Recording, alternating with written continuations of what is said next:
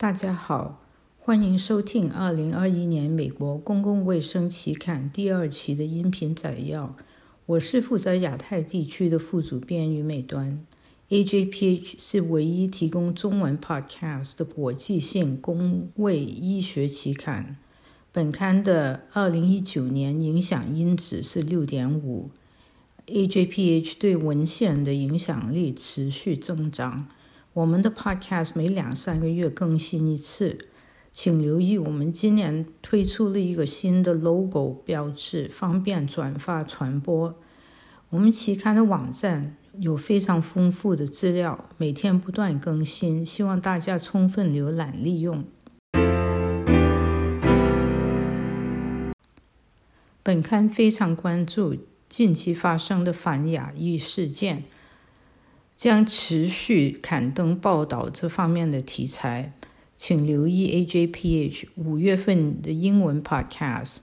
本刊主编邀请数位专家探讨对亚裔仇恨的问题，内容精彩，非常值得收听。以下是耶鲁大学的郭鹏飞同学为我们介绍近数月期刊的重点内容。我是耶鲁大学博士生郭鹏飞，我将展示本刊四月到六月刊的重点内容。四月刊聚焦美国卫生政策改革，探讨了美国医疗卫生系统在新冠疫情下暴露出的健康不公平加剧这一主要问题，以及在大选之后的改革空间。讨论涉及的具体主题。包括疫情期间在医疗卫生机构日益商业化的背景下，政策制定与实施的实际影响；对提供医疗设备和防护用具的组织的激励机制；个人健康水平以及感染新冠的社会决定因素等等。这一系列评论还将在今年晚些时候或下一年由原作者结合接下来的政治事件和政策走向，对该专题进行后续报道，敬请关注。二月刊也有关于新冠疫情对公共卫生领域改革的思考，欢迎回看。另外，四月刊还发表了关于含糖饮料消费税统一化的紧急倡议。以及男男性行为者 HIV 暴露前预防使用情况的观察性研究。五月刊的文章展示了新冠疫情下不同地区公共卫生系统的准备与应对情况。Dr. Miles 介绍到，巴西建立的以家庭为单位的卫生系统或许可以减少健康不平等。Dr. McMurdo 提出了减少新冠病毒在监狱传播的必要策略。Dr. Perry 揭露了，若不增强在密切接触者追踪过程中对较落后地区的关注，健康不平等的问题将更加严重。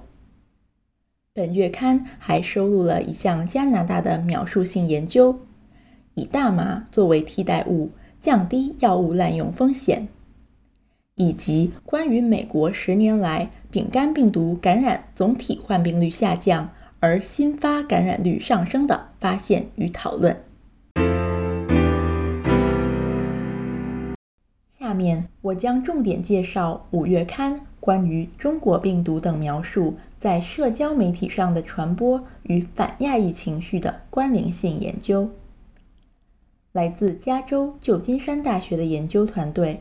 对2020年3月推特平台上的评论进行分析，发现仇视亚裔的言论和带有偏见和歧视色彩的词汇标签，比如“中国病毒”，一起出现的频率超过了和中性的客观的词汇标签，如 “COVID-19” 一起出现的频率的两倍。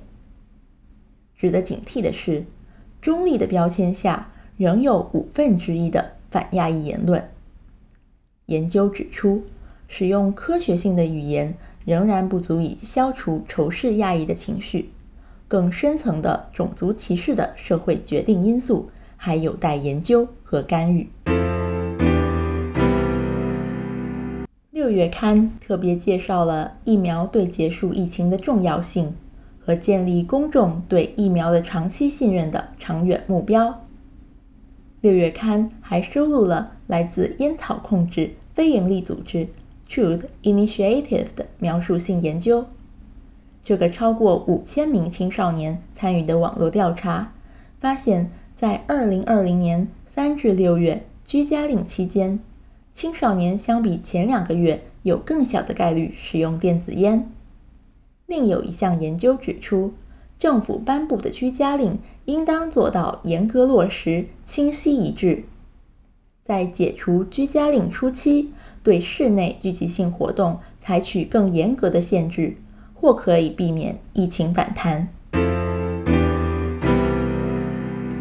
下一段是由美国联邦政府卫生资源与服务管理局的林建师博士替我们介绍他撰写有关疫苗分配的文章。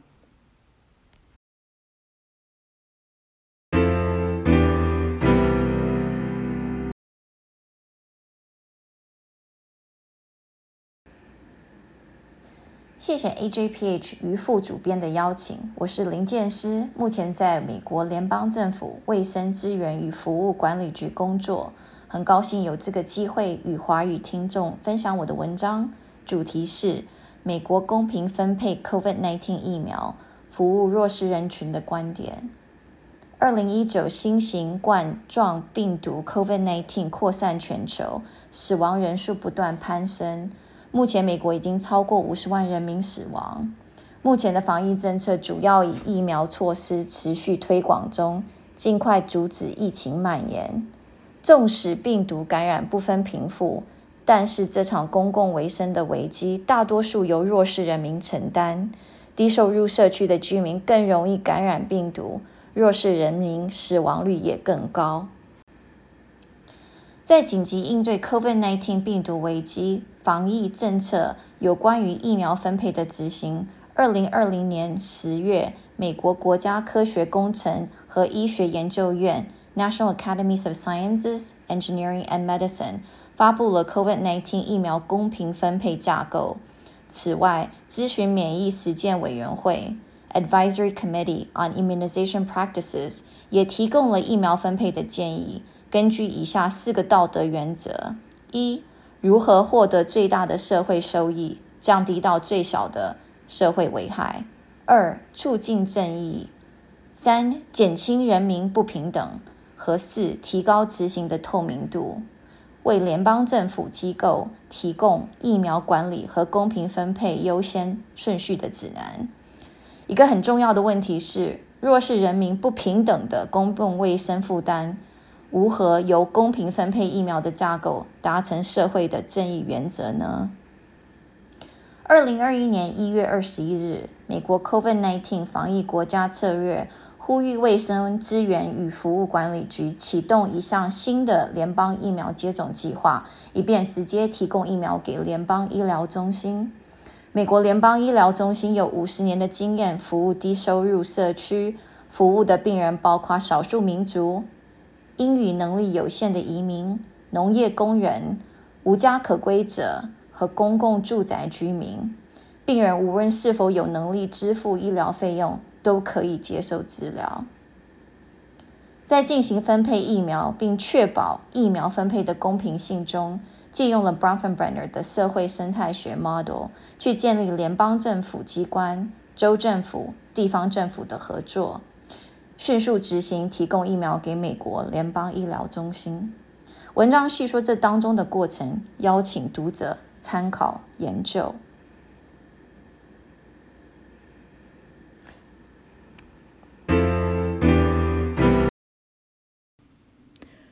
我们在这里提到的文章，大部分您都能免费阅读。假如您喜欢我们的 Podcast，请推荐给您的同事或同学分享。也请各位充分浏览我们的网站。在国内的朋友可以直接在期刊网站主页滚动到末端收听 Podcast；其他地区的朋友更可以参考在 SoundCloud iTunes 的 Podcast 储存库。您也可以订阅我们的频道，以便及时收到新节目上传的通知。感谢您的收听，下一期再见。